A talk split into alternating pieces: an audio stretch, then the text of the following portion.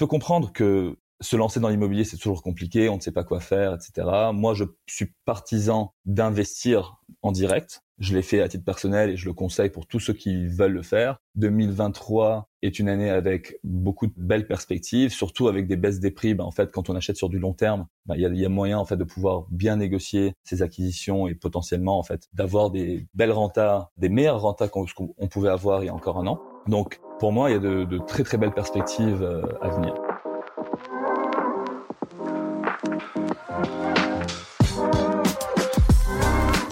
Bienvenue dans le Grand Bain, le podcast où on explore le monde des finances personnelles afin de te permettre de prendre en main tes finances et préparer ton avenir financier. Je m'appelle Charles Elias Farah. Conseiller en investissement, gestionnaire de patrimoine, mais également créateur de contenu, je partage sur ces sujets afin de démocratiser la gestion de ses finances personnelles au plus grand nombre. Pour moi, l'argent doit être un outil mis au service de l'épanouissement de chacun. Sauf que le monde de l'investissement semble opaque et compliqué pour beaucoup de personnes. Alors, avec mes invités, on va décrypter cet univers et te donner toutes les clés pour te permettre de te lancer. Donc si tu souhaites prendre en main tes finances et commencer à investir intelligemment, tu es au bon endroit. Hello, c'est Charlie. Petite parenthèse avant de commencer, ça fait un peu plus de deux mois que je n'avais pas enregistré d'épisode. Vous l'avez pas senti parce que j'ai maintenu le rythme de publication d'un épisode toutes les deux semaines, mais pour moi, c'est un peu une nouvelle saison qui commence. Rapide bilan, après 5 mois et 12 épisodes, on est environ à 500 écoutes mensuelles et on a bientôt atteint les 3000 écoutes au total. Pour des épisodes de podcast qui durent en moyenne une heure, ça fait un paquet d'heures à écouter mes invités et moi. Je fais pas beaucoup la promo du podcast, en dehors d'un post LinkedIn et éventuellement d'un petit post Instagram. C'est mon tort et je compte bien travailler là-dessus en 2023. Mais je compte aussi beaucoup sur vous pour mettre 5 étoiles au podcast si vous l'appréciez. Je vais utiliser une approche un peu différente que celle que j'ai utilisée pour les épisodes précédents dans les semaines qui viennent. Il y a des nouveautés qui arrivent, avec de nouveaux invités et de nouvelles thématiques. Pas de panique, on va toujours parler finances personnelles, argent et investissement, mais sous un angle inédit en France. Je vous en dis pas plus, ça arrive dans les semaines qui viennent, donc pensez à vous abonner au podcast si c'est pas déjà fait, et je vous souhaite une excellente écoute. Dans ce nouvel épisode du Grand Bain, je reçois Nadim Takchi, CEO de Livre Épée, la solution qui permet aux particuliers de s'exposer à l'immobilier même avec un petit budget. J'avais déjà reçu Nadim il y a quelques mois dans le Grand Bain mais cette fois-ci, on va aborder l'immobilier sous le prisme du contexte économique de 2023. On fait un état des lieux du marché immobilier de cette année et on va voir pourquoi cette année présente de belles perspectives pour celles et ceux qui veulent investir en immobilier. Le contexte de hausse des taux, mais de la baisse des prix, crée de nouvelles opportunités pour les investisseurs professionnels. Pas de panique, les particuliers ne sont pas en reste avec l'avènement de nouvelles façons de s'exposer à l'immobilier que sont le private equity, les SCPI à frais d'entrée réduits et les club deals. On défriche tout ça dans le nouvel épisode du Grand Bain. Si l'épisode te plaît, pense à le noter 5 étoiles sur ta plateforme d'écoute préférée et à très bientôt. Bonne écoute. Salut Nadim. Salut Charlie, yes. Welcome back euh, dans Le Grand Bain. T'es le premier invité que j'invite une seconde fois dans le podcast. Donc euh, bon retour à toi.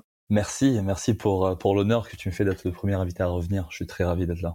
Pour ceux qui n'auraient peut-être pas encore écouté le troisième épisode du podcast où tu étais déjà intervenu, où on avait parlé déjà immobilier, est-ce que tu peux brièvement, là, en, en une minute, te représenter oui, je vais faire ça très vite. Euh, non, je suis Nadim Takchi, d'origine libanaise, comme toi d'ailleurs, euh, il me semble. Je suis entrepreneur, donc j'ai monté euh, quelques boîtes, euh, dont une boîte qui s'appelle Crédit.fr, qui était devenue numéro 2 du prêt participatif au PME, du crowdlending au PME en France, revendu à ticket au capital. J'ai travaillé dans la blockchain pendant quelques années où j'avais notamment PayPal comme actionnaire, et puis en 2020, j'étais mandaté par la Banque centrale du Liban pour monter justement un fonds et une plateforme de trade finance qui avait levé 175 millions de dollars dans l'objectif de financer euh, les industriels libanais et d'aider un peu le pays à se restructurer. Et en parallèle de toutes ces expériences, je suis aussi euh, investisseur et passionné d'immobilier, avec euh, plus d'une dizaine d'opérations réalisées à mon actif, aussi bien sur des investissements locatifs de long terme que quelques opérations aussi de marchand de biens. Et c'est aussi dans ce cadre-là que j'ai créé le livre épais en 2022, dans l'objectif d'aider les gens à enfin trouver une solution d'épargne qui soit, qui soit simple, simple dans sa compréhension et dans son utilisation, et qui a pour mission d'améliorer le pouvoir d'achat des Français en leur permettant de mieux épargner. Et donc en fait, on avait créé le livret P comme la meilleure combinaison possible entre la simplicité et la liquidité du livret A et la performance et la sécurité de l'immobilier, tout ça à portée de main au sein d'une application mobile. Donc aujourd'hui, avec le livret P, ce qui est une application qu'on peut télécharger, on peut ouvrir son compte en quelques minutes, déposer à partir de 100 euros, sans frais, contre un rendement allant de 4 à 6%, avec la possibilité de récupérer ses fonds à tout moment, en cas de besoin, sans pénalité, sous 24 à 48 heures. Et les fonds en contrepartie sont investis dans l'immobilier résidentiel, dans les grandes villes ou les grandes métropoles françaises. On va pouvoir en reparler, ça, mais c'est intéressant, c'est une nouvelle façon d'investir, euh, d'investir en immobilier. Moi, c'est vrai que j'ai un petit peu plus une spécialisation, une spécialité en marché financier, les actions, les obligations. M'intéresser à l'immobilier, c'est fondamental parce que bah, déjà dans mon activité de gestionnaire de patrimoine, mais aussi euh, pour euh, ma culture personnelle et pour la diversification de mon patrimoine à titre personnel. Donc euh, je suis content d'avoir des invités un petit peu plus spécialisés immobilier pour, on va dire, poser mes questions directement à des experts et ne pas avoir à chercher trop par moi-même. Justement, c'est une nouvelle façon d'investir en, en, immobilier. Moi, j'aimerais déjà là rapidement, Nadim, tu me fasses un petit un petit résumé très bref de du marché immobilier en 2022, savoir comment ça s'est comporté. Alors moi, j'ai suivi ça un petit peu de loin et ça a été assez mouvementé, mais savoir un petit peu la conclusion finalement de l'année 2022, bonne ou mauvaise année pour l'immobilier? 2022, bonne ou mauvaise année? Écoute, en regardant les chiffres sur toute l'année, c'était pas trop mal. Il est vrai que 2022 a été une année euh, très mouvementée. On a vu, hein, que ce soit dans l'immobilier ou ailleurs d'ailleurs, une augmentation des taux, des taux de financement, euh, donc qui impacte forcément les prix de l'immobilier. Donc on commence à avoir en fait dans quelques villes, des grandes villes d'ailleurs, Paris, Lyon et d'autres, des prix en train de baisser vu que les taux de financement sont en train d'augmenter. Le problème aujourd'hui, c'est que les gens qui ont de l'argent en fait, euh, qui ont de l'argent sur leur compte courant et autres, qui ne savent pas forcément quoi en faire, ben finalement, de, par peur de perdre leur argent, ils, ne, ils ont travaillé durement hein, pour mettre de côté, ben ils font rien. Sauf qu'avec une inflation euh, qui explose, on était à 5 ou 6% l'année dernière. Si tu as 100 000 euros euh, sur ton compte courant qui, qui sont qui rapportent zéro, ben en fait, par peur de les perdre, tu as quand même perdu pas loin de 6 000 euros sur une inflation à 6%. 6 000 euros de pouvoir d'achat. 6 000 euros de pouvoir d'achat, exactement. Puisque d'une certaine manière, bah, pour l'expliquer un peu plus concrètement, tous les prix de consommation et autres sont en train d'augmenter, et toi, l'argent que tu as bah, n'augmente pas. Donc d'une certaine manière, tu es en train de perdre, euh, perdre en pouvoir d'achat. Et je peux comprendre que se lancer dans l'immobilier, c'est toujours compliqué, on ne sait pas quoi faire, etc. Moi, je suis partisan d'investir en direct. Je l'ai fait à titre personnel et je le conseille pour tous ceux qui veulent le faire. 2023 est une année avec beaucoup de belles perspectives, surtout avec des baisses des prix. Ben, en fait, quand on achète sur du long terme, ben, il y, a, y, a, moyen en fait de pouvoir bien négocier ses acquisitions et potentiellement en fait de d'avoir des belles rentas, des meilleures rentas que ce qu'on pouvait avoir il y a encore un an. Donc pour moi, il y a de, très très belles perspectives euh, à venir. Justement, euh, certes, on va avoir une baisse des prix avec euh, la hausse des taux, mais est-ce que ces taux ne vont finalement pas impacter trop négativement la capacité d'emprunt des particuliers qui veulent investir? Alors, je mélange ici les primo-accédants et donc les ceux qui achètent pour leur résidence principale, leur premier achat immobilier, et ceux qui font de l'investissement locatif quel est le juste milieu? Est-ce qu'on se dit bon bah les prix vont baisser, mais derrière le coût de mon prêt va augmenter? Comment se situer Comment savoir si finalement c'est une bonne opération? Qui plus gagnant dans cette histoire? Est-ce que c'est plutôt les vendeurs ou est-ce que c'est plutôt les acheteurs? Ça dépend comment tu vends, ça dépend comment tu achètes. En fait, je pense que ce qui est important d'avoir en tête, c'est tant que tu es capable de générer une rentabilité locative nette, donc c'est-à-dire tes loyers moins tes charges, moins ta taxe foncière divisé par ton coût total, c'est-à-dire ton coût d'acquisition, plus les frais de notaire, les frais d'agence et les frais de travaux. Donc, ta rentabilité, si ta rentabilité locative nette est supérieure à ton coût d'emprunt, tu es en train de gagner de l'argent que tu n'as pas. Parce que c'est de l'argent qu'on t'a prêté, tu as l'effet de levier, tu as, de l'emprunt bancaire derrière. Donc, à partir de là, pour moi, tu es gagnant. De moi, personnellement, dans toutes les acquisitions que j'ai pu faire à titre personnel, je vais sur des rendements locatifs qui me génèrent minimum deux fois plus que mon coût du crédit. Alors quand le crédit est à 1, 1,5, généralement c'est assez simple. C'est plus simple de faire du 3 ou du 4. Là aujourd'hui, tu peux quand même. On arrive avec le livre épais par exemple. On a acheté trois appartements à Lyon là, euh, courant euh, entre décembre et janvier, et on est dans le centre de Lyon, hein, l'hypercentre de Lyon. On est sur des rentabilités locatives nettes autour de 6, 6 et demi. Il y a encore un an ou deux, tu ne pouvais pas avoir ce type de renta. Pourquoi? Parce que les prix baissent, parce que tu as quand même une tension locative qui est très importante, surtout à Lyon. Hein. Aujourd'hui, il y a énormément de gens qui cherchent des appartements à Lyon, surtout des étudiants, et qui galèrent et qui, n'y arrivent pas. Donc tu sais que tu peux bien le louer derrière, sans forcément abuser non plus des gens, mais tu peux quand même bien le louer, tu as une bonne renta, et derrière, tu as quand même les prix qui baissent parce que les gens paniquent un peu, donc tu as des panic sell, donc ils essayent de vendre et puis euh, ils sont un peu, voilà, ils, ils, acceptent des baisses de prix euh, de 10, 15, 20% par rapport à leur, euh, au prix du marché. Ça, ça c'est une question que je me pose quand je vois, il y a toujours bien sûr les pessimistes invétérés et les optimistes euh, qui sont toujours là pour euh, pour remonter le marché. Mais qui sont ces gens qui vendent finalement euh, à des décotes énormes? Est-ce que c'est des gens qui sont forcés par des, on va dire, besoins, on va dire de la de, de la vie quotidienne, qui finalement avaient mis tout leur patrimoine dans un dans un bien et qui finalement n'avaient pas pensé à la liquidité et se retrouvent forcés de se forcer de vendre ou est-ce que non c'est des marchands de biens qui euh, se satisfont d'une telle rentabilité? Enfin qui sont les gens derrière ces opérations que toi tu, arrives à dénicher et qui présentent une rentabilité euh, nette euh, bien supérieure à, ce qu'on peut trouver ailleurs sur le marché? Alors, c'est une bonne question.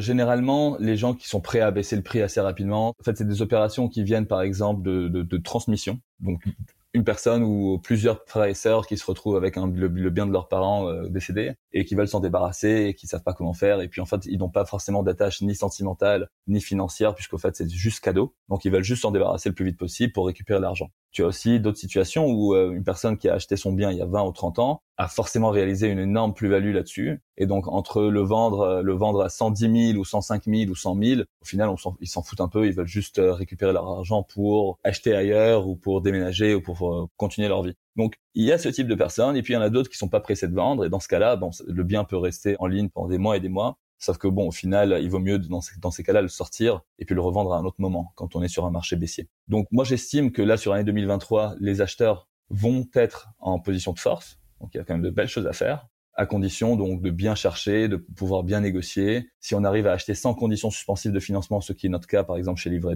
c'est encore meilleur puisque tu arrives derrière, tu arrives en fait à négocier davantage les prix, surtout aujourd'hui hein, où tu as beaucoup de dossiers qui reviennent à la vente puisque les acheteurs n'ont pas eu leur crédit. Est-ce que tu peux expliquer la condition suspensive de financement? Oui, bien sûr. Euh, donc en fait, quand tu achètes un appartement, tu vas signer un compromis de vente, qui est le contrat que tu signes, qui va te lier au vendeur, le temps que les notaires et que éventuellement la banque fassent leur travail avant la signature définitive qui intervient grosso modo trois mois plus tard. Et dans le compromis de vente, tu peux rajouter plusieurs conditions et clauses suspensives, dont une qui est la plus courante, qui est la clause suspensive de financement. C'est-à-dire que si tu as le droit de te rétracter en tant qu'acheteur, tu as le droit de te rétracter du bien, à condition que tu aies prouvé que tu as fait une demande de financement au moins deux établissements de crédit et que ces deux établissements de crédit ont refusé de te financer ou ont souhaité te financer à des conditions qui étaient supérieures aux conditions maximales que tu avais précédemment établies, parce que tu les écris en fait dans le contrat.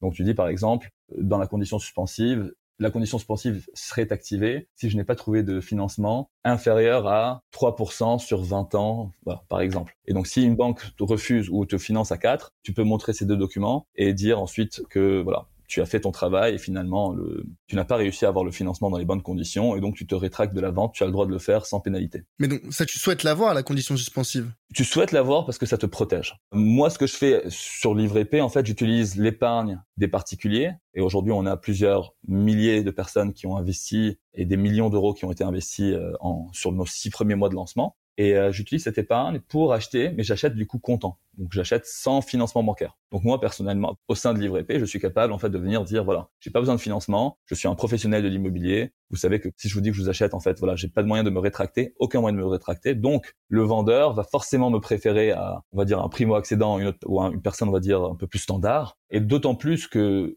le fait de ne pas mettre de conditions suspensives, ben je me dis voilà, je, je vais lui dire ok, ben moi je vais négocier 10, 15, 20% en dessous du prix. Tu es sûr de le vendre. Ou alors tu peux prendre le risque de le vendre au prix que tu veux avec d'autres personnes éventuellement qui veulent t'acheter ou pas, parce qu'on est quand même sur un marché. Euh, aujourd'hui, on a très peu de perspectives, on a quand même peu de perspectives pour les vendeurs.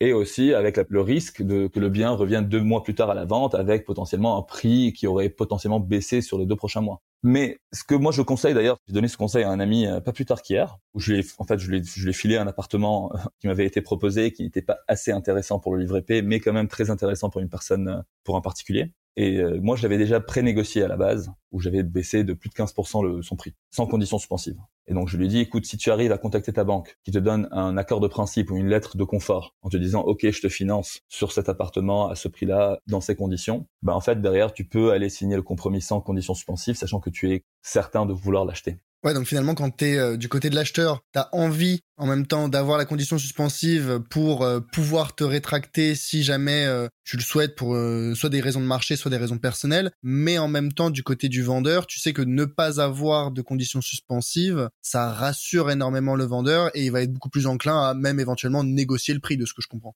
Tout à fait. Et l'intérêt de ne pas mettre de conditions suspensives, c'est justement pour pouvoir négocier le prix et pouvoir en fait casser le reste de la concurrence entre guillemets.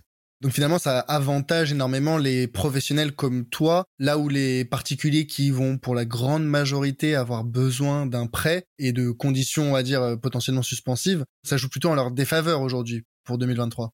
Je dois t'avouer que en fait le positionnement de livre épais aujourd'hui est plutôt très favorable sur ce marché puisque on est en gros en compétition avec des acheteurs particuliers sur des biens qui font grosso modo entre 200 et 200 000 et 1 million et où on a la capacité d'acheter en fait euh, directement en cash euh, sans avoir besoin d'un apport bancaire. Et là en fait c'est un vrai avantage qu'on a et qu'on essaie d'utiliser d'en profiter pour notre communauté. Ouais, ouais, je comprends. Ouais, donc finalement, donc c'est à l'avantage de, de livre épais et des, et des professionnels, mais euh, pour les particuliers qui nous écoutent, c'est peut-être un petit peu plus euh, difficile de se positionner sur euh, l'investissement en direct ou justement leur investissement immobilier via du financement bancaire pour 2023. Et justement, ça m'amène à me dire, ok, moi je suis un particulier, je vois que le marché immobilier en 2023, que ce soit par rapport aux taux qui sont toujours très élevés. Certes, les prix vont baisser, mais j'ai pas forcément les bonnes conditions de financement. Je veux quand même m'exposer à l'immobilier j'ai d'autres façons aujourd'hui. On a déjà pu parler dans le premier épisode de SCPI, on avait parlé de, crowdfunding immobilier. C'est quoi, selon toi, les bonnes façons de s'exposer à, à l'immobilier quand tu es un particulier en 2023 alors, je vais éviter de trop prêcher pour ma paroisse, hein. mais, mais en fait, euh, ce qu'on est en train de faire aujourd'hui là, depuis le lancement du livre épais, on a vu qu'il y avait un très fort engouement et euh, on a une croissance qui a été beaucoup plus importante que ce qu'on attendait avec le lancement de, de, ce produit qui est un produit qui est, quand même unique, qui te, qui te donne une exposition à l'immobilier sans forcément avoir les contraintes en termes de liquidité et autres. Et c'est la raison aussi pour laquelle on lance fin février, je pense, la plateforme qui s'appelle Openstone, openstone.co, qui est une plateforme qui nous permet d'aller plus loin en proposant d'autres produits partenaires, tous liés à l'immobilier, et qui sont notamment réservés à des investisseurs professionnels, donc des gens qui investissent plus de 100 000 euros par investissement minimum, et qu'on rend accessible à tout le monde. Là-dedans, on va proposer donc des produits de SCPI. Les SCPI existent depuis des dizaines et des dizaines d'années. L'un des soucis majeurs des SCPI, c'est qu'ils prélèvent énormément de frais, notamment des frais d'entrée. Et c'est là où, en fait, OpenStone comme quelques autres acteurs aujourd'hui, va proposer ces SCPI à frais réduits avec un système de cashback où en fait tu as la possibilité en fait d'aller acheter des parts d'une société qui va investir cet argent sur de l'immobilier, donc un peu comme pour le livret P, avec des frais en plus et de la liquidité en moins. Mais du coup, sur la plateforme OpenStone, tu auras la possibilité de le faire avec une forte réduction de frais. Peut-être euh, juste, euh, pardon euh, Nadim, pour les auditeurs qui nous écoutent, qui sont pas encore peut-être très familiers avec euh, les SCPI, en 30 secondes, une SCPI, Société Civile de Placement Immobilier, en tant que particulier, on achète des parts de cette société de gestion. Cette société de gestion acquiert un parc immobilier. Ça peut être des commerces, ça peut être des bureaux, ça peut être des habitations. Elle les loue. Les loyers qu'elle perçoit vont être redistribués en partie justement aux détenteurs de parts de la, de la SCPI. Et donc pour les particuliers, ça permet de percevoir des loyers de manière 100% passive parce que la gestion est déléguée à la SCPI justement. Et ça permet de donc de s'exposer à, à l'immobilier de façon de façon passive. Mais c'est vrai qu'aujourd'hui, quand on achète des parts de SCPI, on a des frais d'entrée qui sont en général de l'ordre de entre 8 et 10 et 12% voire plus pour certaines. Voire plus pour certaines. J'ai un petit peu de son de cloche à ce niveau-là. Parfois, j'entends que les frais d'entrée, ils sont payés à la sortie. Et quand on investit 100, euh, bah, les 100 euros sont investis, je simplifie, mais 100 euros sont investis. Et euh, derrière, si jamais il y a 10% de frais d'entrée, on va payer 10 euros au moment où on retire ses parts. Et d'autres sons de cloche où on me dit, bah non, quand on investit 100 et qu'il y a 10% de frais d'entrée, t'investis 90. Je sais pas euh, quel est les... les deux sont vrais. Les deux sont vrais. Il y, a, les deux qui existent. Les deux existent, ça dépend des SCPI encore une fois. Clairement, la première solution est quand même plus favorable à l'investisseur puisque bon, tu les 10 en fait, ils ont les 100 ont totalement été investis dans le premier cas, donc tu génères ton rendement qui est entre 4, 5 ou 6 sur les 100, alors que dans le deuxième cas, tu vas les tu vas les générer sur 90. Mais dans tous les cas de figure, avec les SCPI, c'est un placement de long terme. Il te faut minimum 3 ans pour récupérer tes frais d'entrée. Ouais, on dit même en général les SCPI, c'est des investissements alors long terme plus euh, 8 ans et au-delà, idéalement, on va dire. Exactement. À 3 ans, en fait, tu n'as rien gagné. En dessous de 3 ans, tu perds de l'argent parce que si on t'a prélevé 10, 12% de frais, admettons que tu aies prélevé 12% de frais et que tu aies généré 4% par an, ben 4 fois 3, 12. Donc euh, juste euh, voilà, ça te permet juste de récupérer euh, tes frais d'entrée. Donc il faut bien avoir en tête que c'est c'est un placement de long terme, donc du 8-10 ans, et que c'est de l'argent qu'on veut investir, diversifier et ne, et ne pas récupérer avant une longue durée et le rendement en général qu'on peut attendre des SCPI. Moi, j'ai 5% en tête. Oui, c'est à peu près ça. La moyenne euh, en France, elle est de 4.3. Ensuite, euh, je pense que les années à venir, ça, ça, risque de baisser un petit peu, puisque en fait, euh, le TRI ou la rentabilité globale est générée aussi parce que les SCPI arrivent à, à utiliser l'effet de levier, à emprunter. Initialement, elles empruntaient à 1 ou 2 donc ça leur permettait en fait d'aller sur des plus gros volumes et d'améliorer leur, leur rentabilité globale. Là, vu que les taux de financement sont en train d'augmenter, ben forcément ça va aussi impacter leur renta et donc indirectement la renta des particuliers. Et donc cette histoire de cashback, euh, l'idée c'est de rendre aux particuliers qui a investi euh, dans la SCPI une partie des frais d'entrée, mais sous quelle forme? C'est rendu sous forme d'investissement, de cash? Comment ça fonctionne? Ça dépend, ça peut être fait de plusieurs manières. Le cashback, euh, mais grosso modo, c'est sa rentabilité la première année est améliorée du pourcentage qui lui est rendu. D'accord, donc finalement, ok, c'est par rapport à des frais d'entrée qui seraient prélevés initialement. Donc supposons on était, je sais pas, à 10% de frais d'entrée, t'es à... 5 euh, par exemple. Le cashback, oui d'ailleurs, c'est quel ordre de grandeur? Ça dépend, c'est entre 2 et 5%. Ok, donc euh, supposons que t'es à, es à 5% de cashback. Quel est donc finalement le, le rationnel derrière? C'est uniquement du marketing pour la SCPI ou quel est le rationnel économique? Non, pas forcément, c'est pas que du marketing, puisqu'au final, la SCPI de base, elle distribue ses produits via des concierges son patrimoine, dont tu peux clairement faire partie.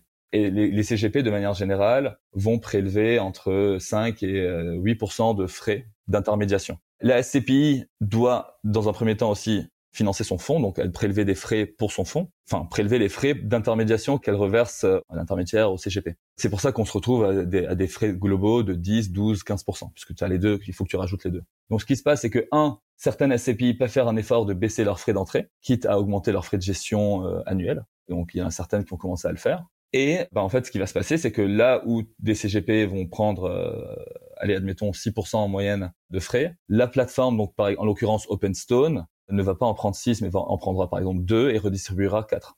Ok, d'accord. Oui, donc les frais initialement présentés aux clients sont les mêmes, mais le système de cashback réduise, in fine, le coût de l'investissement. Exactement. C'est réglementaire, hein. donc c'est pour ça que c'est fait de cette manière-là, plutôt que de dire pourquoi les frais passent pas de 12 à 6 par exemple directement. C'est que en fait, ça ne peut pas varier en fonction des différents intermédiaires. En revanche, ce qui peut être fait, c'est le cashback. Ouais, ok, ok, d'accord. Oui, c'est une rétrocession. Euh, c'est un petit peu comme, euh, tu vois, je prends, je prends le parallèle pour reprendre le sujet des gestionnaires de patrimoine en France. Il y a deux façons d'être rémunéré quand on est gestionnaire de patrimoine. C'est soit des honoraires, où on va dire, euh, Monsieur Martin, demain la discussion qu'on va avoir, c'est 2000 euros, mais après, la... il n'y a pas de réception ou de commission supplémentaire qui est perçue par le gestionnaire. Soit justement, il n'y a pas d'honoraires, mais dans ce cas-là, le gestionnaire fonctionne en rétrocommission et donc il prélève un pourcentage des frais qui sont initialement prélevés par l'institution financière et maîtrise des produits financiers ou immobiliers. Et dans le cas où on est gestionnaire de patrimoine et qu'on fonctionne aux honoraires, on a tout de même des contrats avec les institutions financières parce que c'est encore une fois une question réglementaire.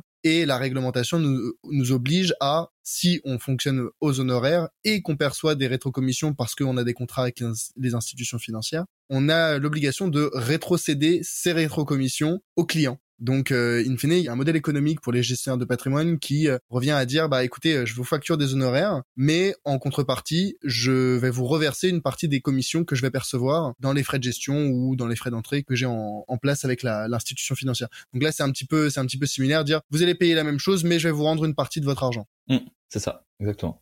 Ça, c'était pour les SCPI, mais en fait, ce pourquoi je pense qu'il y aura un engouement encore plus fort, et euh, je t'avoue que je suis très impatient de lancer cette plateforme justement pour ce type de produit. C'est les produits de club deal et de private equity immobilier. Des produits qui deviennent fractionnés, qu'on va fractionner et qu'on va rendre accessibles à la population à partir de tickets beaucoup plus bas que ce qui sont initialement réservés. Donc on est sur des produits, donc le private equity euh, ou les club deals, c'est de l'investissement dans du non-côté. Et euh, si tu veux, il y a des boîtes comme par exemple, il y a une banque, Boursorama, qui a commencé à le démocratiser mais pas dans le cadre de l'immobilier, mais dans le cadre du, euh, du capital risque, donc l'investissement dans des euh, dans des startups. Et ils ont commencé à le démocratiser, je pense, à partir de 2000 ou 3000 euros par euh, ticket minimum à leurs clients. Et ils ont commencé à faire ça il y a quelques années avec la BPI, si je ne me trompe pas, je dis peut-être des bêtises, hein, mais je pense que c'était avec la BPI. Et ça a eu un très très gros impact. Et bizarrement, ça n'a pas été fortement repris en France. Jusqu'à il y a quelques mois, on commence à sentir un peu un engouement sur le private equity. Et nous, en ce qui nous concerne, on veut, étant focalisé sur l'immobilier, je pense que sur le private equity IMO et les clubs d'IMO, il y a de très belles choses à faire. Donc on est sur des fonds professionnels spécialisés dans le, qui sont généralement réservés à, à, des investisseurs professionnels qui investissent minimum 100 000 euros par ticket, voire 300 ou 500 000 euros, et qui sont généralement euh, destinés dans une optique de diversification de patrimoine. Quand on investit là-dedans, ces sociétés-là, elles ont pour but de créer de la valeur sur des biens. Donc, elles ont de l'expérience, hein, mais elles vont quand même prendre un certain risque, acheter des biens qui sont euh, en assez sale état pour les réhabiliter et puis les louer à des fortes rentabilités. Donc, elles sont dans une optique de value add et dans une optique vraiment d'opportunité. De, Ce que tu me disais par rapport à, l'investissement euh, en start-up ou même du private equity euh, immobilier, tu vois, là, il y, a une notion importante, je pense, qui est fondamentale à rappeler en, investissement. C'est la distinction entre la volatilité et, la, et le risque de perte en capital. Là où, quand on investit sur les marchés financiers, on peut avoir de la volatilité, ou même sur les, encore plus sur, par exemple, les crypto-monnaies, on peut avoir de la volatilité. L'objectif, c'est que sur le long terme, on ait quand même une croissance quand on a un portefeuille suffisamment diversifié. Là où, quand on investit en startup ou du private equity immobilier, il y a un risque de perte en capital dans le sens où, à terme, on n'a pas la certitude de retrouver son argent. Et je pense que c'est une, une, distinction importante à faire. Et juste pour revenir sur le private equity euh, qui était initialement réservé à des professionnels qui investissent entre 100 euh, et, 500 000 euros. Alors là, je comprends du coup que, notamment avec euh, OpenStone, vous êtes dans une logique de démocratisation de l'accès à ce type d'investissement. Mais historiquement, pourquoi est-ce qu'on limitait à euh, des investisseurs professionnels ce type d'investissement et pourquoi on limitait à des montants minimum de 100 à 500 000 euros? En fait, euh, ça c'est une réglementation de l'AMF. Alors il y a, deux raisons hein, par rapport à ça. La première raison, raison toute simple et directe, c'est que vu qu'on est sur des fonds professionnels spécialisés, il faut que tu aies un minimum d'expérience, toi en tant qu'investisseur, et aussi un minimum de patrimoine. Et donc on te limite à 100 000 euros minimum parce que du coup pour les sortir, bah, il faut que tu aies par ailleurs il faut que tu aies deux sur trois conditions avec un patrimoine minimum, une expérience dans l'investissement euh, de manière générale et puis une expérience professionnelle aussi euh, liée à cela. Donc, il y a pas mal de contraintes qui font que euh, l'objectif de la MEF est de protéger les petits épargnants et ils ont entièrement raison de le faire par rapport à ce type de fonds. La deuxième explication, c'est que aussi tu as ces sociétés de gestion. Pour créer un fonds spécialisé, ben, en fait, c'est beaucoup plus simple et beaucoup moins contraignant que de créer un fonds destiné au grand public parce que l'AMF fait beaucoup plus attention à cela, il y a des contraintes qui sont beaucoup plus lourdes et donc des coûts beaucoup plus élevés pour au final aller toucher des petits particuliers qui vont mettre des montants des 1000 euros, des 10 000 euros, des 20 000 euros. Là où au final, euh, ce qui intéresse aussi la société de gestion, c'est son montant de collecte et donc euh, d'aller toucher euh, directement des gens qui vont mettre plusieurs centaines de milliers ou même des millions d'euros. Donc c'est ce qui se passe. C'est pour ça aussi que la majorité de ces sociétés de gestion se focalisent sur ce type d'investisseurs et indirectement délaisse, euh, à juste titre ou pas, le commun des mortels ou les plus, petits investisseurs. Ouais, donc euh, c'est que les sociétés de gestion de private equity, c'est plus simple d'en ouvrir une et de commencer à proposer des deals que des sociétés de gestion où on va proposer des produits plus grand public. Ah oui, certainement. Il n'y a aucun doute par rapport à ça. Donc c'est beaucoup plus simple, beaucoup moins contraignant, beaucoup moins coûteux accessoirement. Coûteux en termes réglementaires, en termes de process à mettre en place, etc. Ouais, parce que c'est vraiment, tu vois, euh, on dit oui, c'est minimum 100 à 500 000 euros dans une logique de diversification de son patrimoine. Donc ça veut dire que on, si on diversifie son patrimoine avec euh, un placement à 100 000 euros dans un dans de l'immobilier, dans une opération immobilière, d'autant plus, c'est que on a un patrimoine minimum de plusieurs millions. Tout à fait. Il faut être à minimum, je pense, enfin, je, je n'ai plus les chiffres en tête, mais c'est, je pense, 2,5 millions de patrimoine il faut que tu aies réalisé au minimum 10 ou 20 opérations euh, dans l'année. Bon, bref, c'est des choses comme ça. Ou alors que tu aies travaillé en banque d'affaires pendant deux ans minimum. Bon, voilà, tu as des conditions, toi, qui reposent sur toi en tant qu'investisseur pour pouvoir accéder à cette type. Ouais, l'AMF doit pouvoir te caractériser comme un investisseur, on va dire, averti, aguerri. Exactement, exactement. Mais c'est des produits qui vont générer des TRI qui généralement varient entre 8 et 20%, voire plus dans certains cas. Donc on est quand même sur des rentabilités qui sont très élevées, très intéressantes. On est basé toujours basé sur de l'immobilier. Certes, il y a un risque. Tu disais un risque de perte en capital. C'est vrai qu'il n'y a pas de risque de, de, volatilité sur ce type de placement. Il y a un risque de perte partielle ou totale en capital, mais tu es quand même en train d'investir de 1 via des, des sociétés de gestion qui sont qui existent depuis un petit moment même si ça ne veut pas tout dire. Et puis aussi, ce qui est intéressant de savoir, et très important de savoir, c'est un peu le sous-jacent. Donc au-delà de l'immobilier, en fait, dans quoi est-ce qu'on investit? Est-ce qu'on investit sur des retail parks? Donc là, je suis en train de discuter avec une société qui fait ça justement et qui avait des rendements l'an dernier ou l'année d'avant, pardon, de 29% et de 30% sur l'année. Donc c'est quand même exceptionnel dans l'immobilier. Tu peux investir. Donc là, on est en train de discuter aussi avec un fonds euh, qu'on va distribuer. C'est un fonds professionnel qu'on va pouvoir fractionner sur OpenStone et euh, c'est un fonds qui détient 140 Burger King en France. C'est tout con, hein, mais c'est le plus gros bailleur de Burger King devant le groupe Bertrand, qui détient Burger King, le fonds de commerce, et qui a une quarantaine, je pense, de locaux. Donc ce fonds en question détient que des Burger King partout en France, sur des baux qui vont jusqu'à 18 ans, donc qui sont supérieurs à la durée du fonds, avec la garantie de la maison mère. Et là-dessus, on te propose un TRI net de 8%.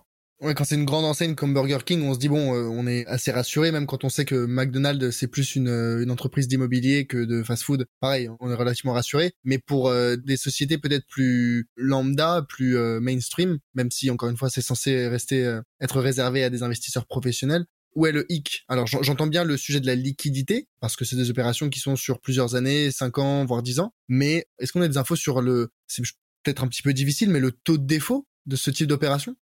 Sur celle-ci, c'est enfin c'est zéro. Enfin c'est sur celle-ci en particulier. Ensuite, tout va dépendre de ce que tu as derrière. Le taux de défaut, c'est quoi? Ça veut dire que tu perds tout ton capital? En tout cas, à ma connaissance, et je ne connais, je ne maîtrise, je ne connais pas tout le marché, mais à ma connaissance, je n'ai pas entendu parler d'opération qui est complètement euh, capotée sur, enfin, sur ce type de placement. Éventuellement, ton TRI à la sortie peut être plus bas que prévu parce que la vente a, été mal gérée ou autre. Et puis en termes de liquidité, on est quand même sur des horizons assez courts. Donc toi, tu parlais de 5-10 ans. Je pense que c'est 5-7 ans maximum. Et tu as dans certains cas aussi la, la, société de gestion qui assure la liquidité derrière. Et c'est le cas en fait du fonds Burger King avec qui on discute, où on va venir racheter des investisseurs qui étaient là initialement à des rentabilités un peu plus élevées et qui aujourd'hui 8% ça les intéresse moins donc ils veulent, qu'ils sont prêts à vendre leur part, quitte à avoir une petite décote en plus euh, là-dessus, et euh, permettre à d'autres personnes d'investir là-dedans. Et euh, c'est là où OpenStone rentre en jeu, où on va aller récupérer justement ces parts-là, avoir des frais d'intermédiation qui sont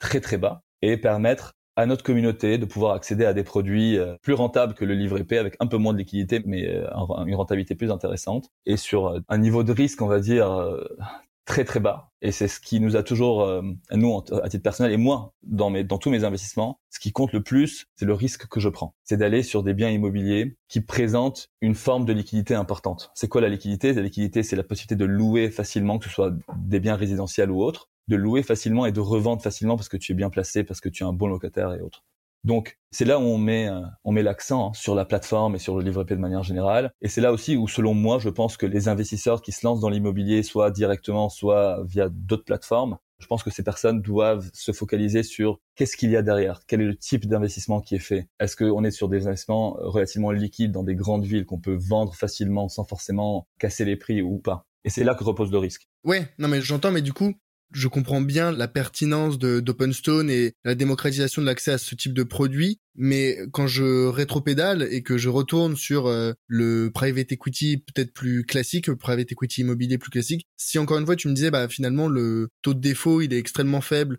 on a peu de liquidité, mais c'est bloqué pendant 5 euh, à 7 ans et on a un TRI objectif de 8, 10, 12%. Alors c'est parfois peut-être un petit peu moins, mais ça reste des, des TRI très très très intéressants. Ou pourquoi finalement est-ce qu'on ne rendait pas finalement euh, accessible plus tôt sans avoir besoin de directement le fractionner? Alors je ne suis pas sûr d'avoir la réponse à ça. Je pense que le fractionnement commence à prendre euh, plus d'ampleur. Nous, on veut faire partie des premiers à proposer euh, ce fractionnement. Je pense aussi que jusqu'à aujourd'hui, ce type de produit était réservé à une certaine classe d'investisseurs, de fortuné. C'est justement moi ce que je me demande, c'est le pourquoi. Bah, parce que le faire pour des particuliers, ça serait coûteux. Et puis ensuite, je pense que si de plus en plus de, de sociétés s'y mettaient, ben en fait, on pourrait arriver à des dérives qu'on peut voir euh, dans d'autres domaines hein, euh, que tu as précédemment cités. Parce qu'on va aller toucher le petit épargnant qui ne comprend pas des produits qui sont relativement quand même assez complexes. Et euh, c'est là où aussi euh, il y a un travail d'OpenStone en tant que conseiller en investissement financier, puisqu'on est SIF, le travail là-dessus, c'est de pouvoir aussi expliciter de la meilleure manière et montrer aussi que voilà, il y a quand même une partie de risque. On ne sait jamais de quoi sera fait demain. Et euh, tu vois, euh, même si Burger King reste, et bon, quand je parle d'un risque zéro, enfin, je, je caricature un petit peu, mais si demain, pour une raison ou une autre, Burger King devait faire faillite, on n'en sait rien. En fait, tu es exposé qu'à un seul locataire. Donc si tu veux, ton risque, il est, il est là-dessus. On, on m'a proposé aussi un autre fonds qui génère 12% de TRI, qui est basé sur du retail, des commerces retail de l'alimentaire, mais voilà, qui peut présenter certains risques avec aujourd'hui, je pense, il y a 98% du parc qui est entièrement loué, mais il charge à la société de gestion de garder en fait une certaine ligne de conduite et de ne pas forcément acheter un peu partout parce qu'il y a beaucoup de gens qui vont se lancer dessus. Donc il faut faire attention. Le problème c'est qu'on peut aller sur des dérives et si toutes les sociétés euh, avaient la possibilité de le faire facilement et si l'AMF ne, ne veillait pas au grain justement, on se retrouverait avec euh, des sociétés qui promettent des rendements, des rendements très élevés et qui vont soit perdre le capital, soit dans le meilleur des cas ne pas atteindre euh, les rendements, les rendements promis. Tu me parles de fractionnement. Quand tu me parles de fractionnement immobilier, moi, la première chose qui me vient à, l'esprit, et on avait déjà pu l'évoquer euh, il y a quelques mois euh, dans l'épisode du podcast, c'était clairement euh, le sujet de BRICS. moi, je, mets les pieds dans le plat et tu me dis oui bah là on, rend disponible de l'investissement immobilier fractionné avec des TRI très élevés à tous les épargnants. Le coup prêt est tombé il y a pas très longtemps de la part de l'AMF. Comment tu abordes ce point de, de BRICS par rapport à votre positionnement? Écoute, moi je reste sur. On a déjà discuté en off tous les deux. Je ne sais plus euh, à quelques reprises. Je reste sur mon impression initiale et ma ligne de conduite et un peu tout ce que je disais depuis euh, un an, un an et demi, depuis leur lancement. Il y a plusieurs choses qui ne vont pas dans ce que BRICS a fait à, essayer de mettre en place. Et, dans l'absolu, l'idée de base, elle est excellente, de donner accès à l'immobilier euh, aux particuliers, sauf que dans les faits, ce n'est pas le cas. Ce n'est pas le cas parce que tu es détenteur euh, d'une part d'une société qui, elle, va aller ensuite... Donc c'est un, un contrat commercial que tu détiens avec BRICS. Donc tu n'as aucune protection vis-à-vis de l'immobilier, tu n'es pas actionnaire d'immobilier, tu n'es pas obligataire vis-à-vis de l'immobilier, donc il n'y a rien qui te protège. Si tu veux, d'une certaine manière, ce n'était même pas ce qui me gênait le plus. Ce qui me gênait le plus, c'est euh, le type d'investissement que BRICS a pu faire. Je pense qu'il représente une grande majorité de ce qu'ils ont pu faire. Des biens que j'avais vu passer hein, au préalable, sur lesquels je n'avais pas voulu me positionner parce que j'estimais qu'ils n'étaient pas, qu'ils étaient trop risqués avec euh, des, des, défauts de, de, paiement de loyer assez importants, qui n'étaient pas du tout centraux, donc euh, hors centre-ville, euh, parfois sur des nationales perdues entre trois villages à 60 km de l'île, mais non, en fait, pas du tout. Et puis derrière, promettre une renta locative et surtout un TRI de 12-13% sur ce type de bien, forcément les particuliers vont se jeter dessus. Mais euh, avec l'appât du gain, 12% c'est génial, c'est de l'immobilier, etc. Mais bon, derrière, euh, aujourd'hui on, on, le voit, malheureusement pour les particuliers, les rentabilités locatives, ils ont beaucoup de mal à les atteindre. Et puis derrière, à la revente des biens, si, si Brix arrive à les revendre, ben je ne sais pas, enfin j'espère, j'espère pour tout le monde qu'ils arriveront à maintenir leur objectif de TRI, mais euh, j'ai beaucoup beaucoup de mal à le croire. Énormément de professionnels avec lesquels j'ai pu discuter partagent mon avis, et c'est dommage. Et l'AMF aujourd'hui a tapé un peu du poing sur la table. BRICS a arrêté de, de collecter, a arrêté d'investir sur des biens. Ils vont essayer de passer un peu sous un système de crowdfunding immobilier. Ils ont demandé l'agrément et bon, ils, attendent de voir s'ils vont réussir à l'obtenir ou pas. Comment tu distingues euh, le crowdfunding immobilier du private equity immobilier?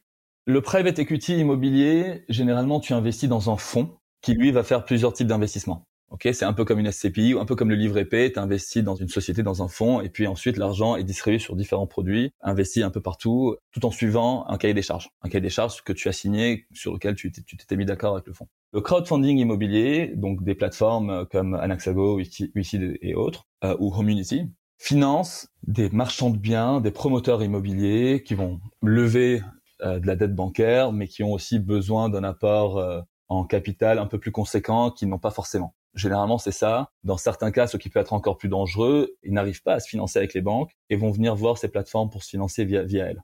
Quand c'est ce cas-là, moi, je déconseille très fortement d'y aller. Je ne sais, je ne sais pas si les plateformes encore aujourd'hui proposent ce type de promoteur ou de marchand de biens, puisque si la banque ne veut pas y aller, c'est qu'il y a un problème quelque part. Et la banque, normalement, c'est son business de le suivre. Et si elle veut pas y aller, c'est qu'il y, a un souci que le promoteur ou le, ou le marchand veuille obtenir un apport plus conséquent, donc via via le crowdfunding, ça peut s'entendre. Ce sont des produits qui ont très bien marché dans les années précédentes avec des taux de défaut euh, très très bas. Je pense qu'on est à 2 ou 3% de taux de défaut sur des rentas qui sont entre 8 et 10% Le problème aujourd'hui euh, du crowdfunding immobilier, c'est que euh, pour moi, c'est une solution qui va être très risquée sur les années à venir. Moi, j'ai une société de marchand de biens avec laquelle j'ai fait quelques opérations et aujourd'hui, j'ai tout arrêté. J'ai tout arrêté et pour livrer P, bien entendu, pour me concentrer là-dessus, mais aussi parce que l'activité de promotion et de marchand de biens devient de plus en plus risquée parce que, un, tu as une augmentation des coûts de matières premières avec l'inflation et tout ce qui se passe à côté. Les délais de livraison augmentent de plus en plus et il est de plus en plus compliqué de trouver de la main d'œuvre euh, qualifiée que tu ne payes pas trop cher et qui, arrive à te rendre tout ton, ton investissement rentable. Mais en plus de cela, comme on est à court terme sur une instabilité au niveau de l'immobilier, au niveau des prix de l'immobilier, on ne sait pas si ça va se stabiliser là dans les prochains mois, ça va continuer de baisser, ça va remonter. Mais en fait, quand tu achètes aujourd'hui, tu achètes à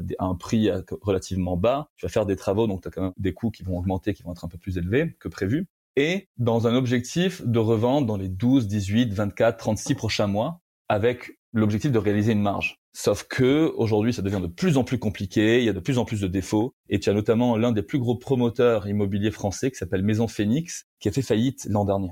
Et dans d'autres pays, aux États-Unis, ça devient de plus en plus risqué. En Chine, il y a énormément de faillites. Dans certains pays européens également. Donc, dans de plus en plus de pays, tu commences à voir en fait le crowdfunding immobilier qui devient très risqué. Et donc, il faut juste être vigilant par rapport à ça. Ok, donc si j'ai bien compris, la différence entre le private equity immobilier et le crowdfunding immobilier, dans le private equity immobilier, tu investis dans un fonds qui lui va investir dans différents biens selon un cahier des charges défini et mis en place par le, le, le, fonds. Là où dans un crowdfunding immobilier, tu vas investir, tu vas financer des marchands de biens qui initialement lèvent de la dette, peuvent avoir des difficultés à lever de la dette et qui se servent donc de cet apport de la part des particuliers pour réaliser des opérations immobilières. Et donc, même si in fine l'objectif est un petit peu le même, c'est-à-dire investir dans des biens, obtenir un taux de rentabilité et reverser aux investisseurs, dans le crowdfunding immobilier, c'est plus de la mise en relation de marchands de biens et donc on a une moins bonne certitude sur les compétences et les qualifications et le professionnalisme du marchand de biens qui va euh, rechercher les biens. C'est bien ça.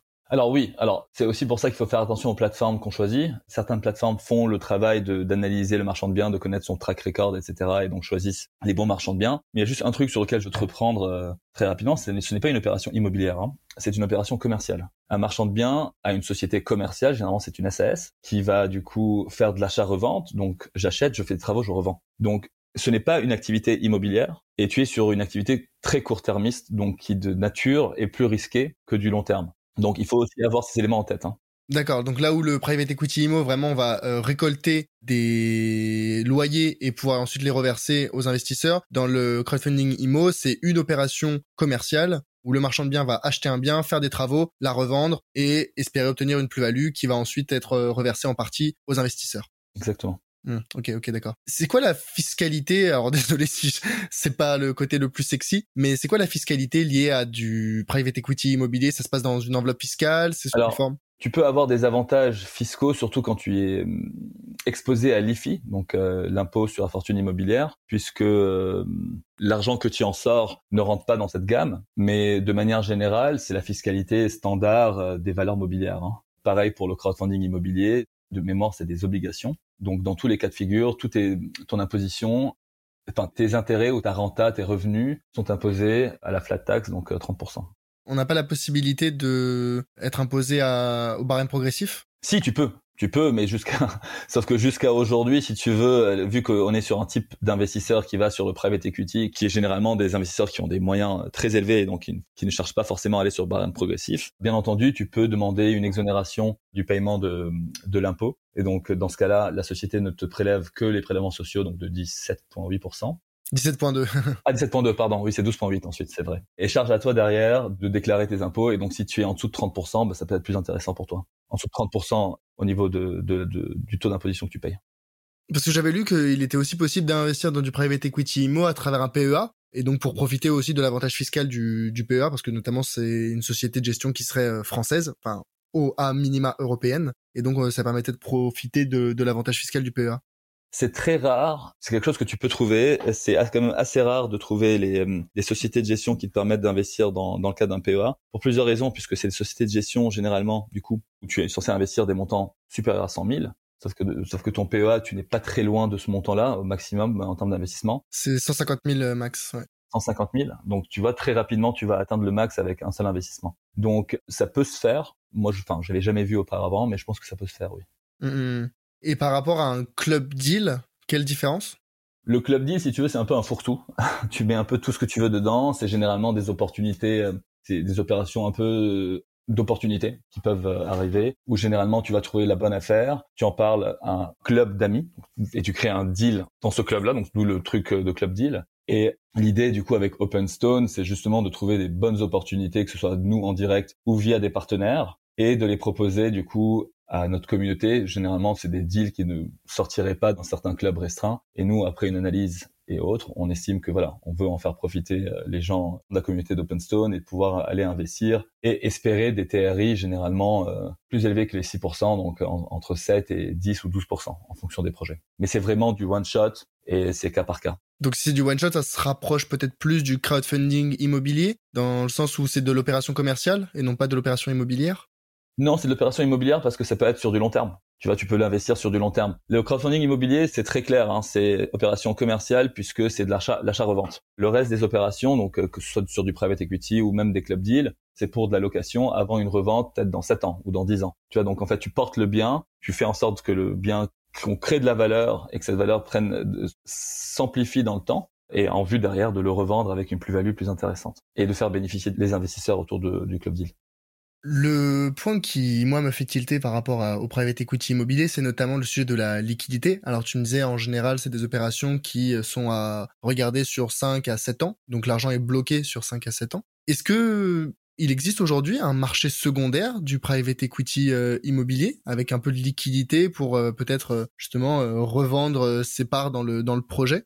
Alors, un marché secondaire, non mais les sociétés de gestion ou même les distributeurs un peu comme euh, OpenStone peuvent créer cette liquidité au cas par cas. En fait, si tu veux, le marché secondaire, il n'a de sens que quand, lorsque tu as vraiment une forte liquidité avec euh, besoin d'entrée et de sortie, etc. Donc, nous, ce qu'on a prévu de faire sur OpenStone en fonction des projets et des produits, c'est voilà, au bout d'un certain temps, si un utilisateur, investisseur veut sortir et qu'on a d'autres personnes qui veulent rentrer, ben on peut les matcher ensemble. Mais il n'y a pas de plateforme de marché secondaire aujourd'hui qui soit effectivement établi, on pourra penser à le faire, mais en fait ça n'a de sens de le faire que si on est capable vraiment d'avoir un marché qui soit liquide et où la valorisation des parts est correctement établie. Tu vois, je fais juste un petit parallèle avec, on parlait de BRICS tout à l'heure, leur marché secondaire aujourd'hui qui est complètement illiquide. On voit beaucoup de gens qui essayent de revendre et qui ont du mal. Alors certains réussissent, mais beaucoup beaucoup de gens ont du mal à revendre. Mais c'est aussi dû au fait que c'est Brix qui achète, c'est Brix qui décide de la valorisation des biens euh, via un expert euh, indépendant qu'ils vont nommer, des biens qui vont prendre 20 ou 30% en six mois. Il faut faire très attention aussi au type de marché secondaire qu'on veut mettre en place pour que ce soit quelque chose de pérenne dans le temps. Ouais. Pourquoi je te disais ça? Parce que ça me fait penser, je sais pas si tu as entendu parler, peut-être tu connais euh, Anthony Bourbon, qui a lancé un club, finalement ça c'est un club deal, hein, pour euh, du, du, private equity. Et euh, il a mis en place une sorte de pseudo-marché secondaire. Alors encore une fois, c'est à la taille, c'est à l'échelle de son club, donc c'est les personnes qui sont membres peuvent rentrer sur un deal en rachetant les parts d'autres personnes qui souhaiteraient les revendre. Donc finalement, c'est une sorte de micro-liquidité. Donc c'est pas du tout aussi liquide que par exemple des marchés financiers, mais ça permet, tu vois, de si on a besoin euh, de revendre sa position euh, pour une raison ou une autre, ça, crée quand même un minimum de liquidité. Et donc je me disais que ça pourrait faire sens pour, tu vois, euh, eux c'est du private equity, on va dire financier. Là, ça pourrait faire aussi sens pour du private equity IMO. C'est ce qu'on a prévu de faire à terme. On, aura, on, a, prévu de mettre ça en place. ça, c'est dans une version 2 ou 3. La seule chose, c'est qu'aujourd'hui, si tu veux, en, ce qui concerne OpenStone, hein, et pour les autres, en fait, pour moi, c'est plus du gré à gré. Mais tu vois, OpenStone, avec le, produit livré P, où on assure la liquidité, et aujourd'hui, on a des gens qui demandent de sortir euh, une partie de leur investissement et on les rembourse sous 24 heures, puisque c'est la société qui s'engage à le faire. On a une poche de liquidité, on est aussi en train de mettre en place un agrément avec une banque, de mettre en place une ligne de crédit qui va du coup agir en tant, en tant que poche de liquidité euh, plus importante, pour pouvoir faire sortir euh, les gens au fur et à mesure. Donc on a tout ça qu'on est en train de mettre en place et donc d'une certaine manière, si tu veux, quand tu t'engages sur des solutions liées à l'immobilier, il faut que tu ailles dans un objectif de moyen long terme. Mais nous, ce qu'on veut mettre en place, c'est justement euh, la possibilité pour toi de pouvoir récupérer tes fonds si jamais tu en avais besoin pour pouvoir couvrir euh, certains problèmes que tu peux encourir euh, à un certain moment. Ce que je retiens, Nadim, de notre discussion, c'est avant tout pour 2023 des belles perspectives pour les acheteurs avec les baisses de prix qui devraient arriver malgré des hausses de taux mais qui, on l'espère, vont se stabiliser, ralentir et se stabiliser. Et finalement, cette exposition à l'immobilier, aujourd'hui, on a euh, toutes les méthodes traditionnelles avec euh, l'achat en direct, la SCPI, les SCPI qui euh, se modernisent aussi un petit peu avec des nouveaux systèmes de cashback, mais on a tout un tas de nouvelles méthodes qui permettent à des particuliers de s'exposer à l'immobilier et de diversifier leur patrimoine, que ce soit avec du private equity immobilier, que ce soit aussi avec du crowdfunding, même si c'est une façon un petit peu plus, on va dire, risquée d'un point de vue risque de perte en capital, mais il y a des nouvelles façons de, de s'exposer à l'immobilier et même avec des club deals, avec le livret entre autres avec OpenStone. Donc euh, il y a beaucoup beaucoup de façons de s'exposer à l'immobilier en 2023 et de profiter de ce nouveau contexte qui est quand même très favorable aux acheteurs professionnels plus qu'aux particuliers. Donc plein de belles choses qui nous attendent pour 2023 et pour les particuliers qui souhaitent un petit peu diversifier leur patrimoine. Exactement, très bien résumé. Super. Eh ben écoute, euh, Nadim, je te remercie. C'était super de t'avoir sur le podcast une deuxième fois. Jamais 203, peut-être? Avec euh, grand plaisir. D'ici quelques mois, on aura, on pourra peut-être faire le, bilan de 2023 ou je sais pas ou un bilan de mi-année. Je sais pas où on en sera euh, dans quelques mois, mais ça serait cool de se refaire un, troisième épisode. Merci en tout cas de m'avoir eu à nouveau. J'ai pris beaucoup de plaisir à discuter avec toi et euh, ben, j'espère que ça aura fait plaisir aussi à tes auditeurs. Un grand merci Nadim et à très bientôt dans le Grand Bain. À bientôt. Merci d'avoir suivi cet épisode jusqu'au bout. Si le podcast t'a plu, pense à le noter 5 étoiles sur ta plateforme d'écoute. Je suis preneur de tout feedback, que ce soit sur les thèmes à aborder ou sur les personnes à inviter sur le podcast. Donc si tu as une remarque, critique ou suggestion, tu peux me joindre facilement sur LinkedIn. C'est Charles Elias Farah, Charles-Elias E-L-I-A-S, Farah F-A-R-A-H. À bientôt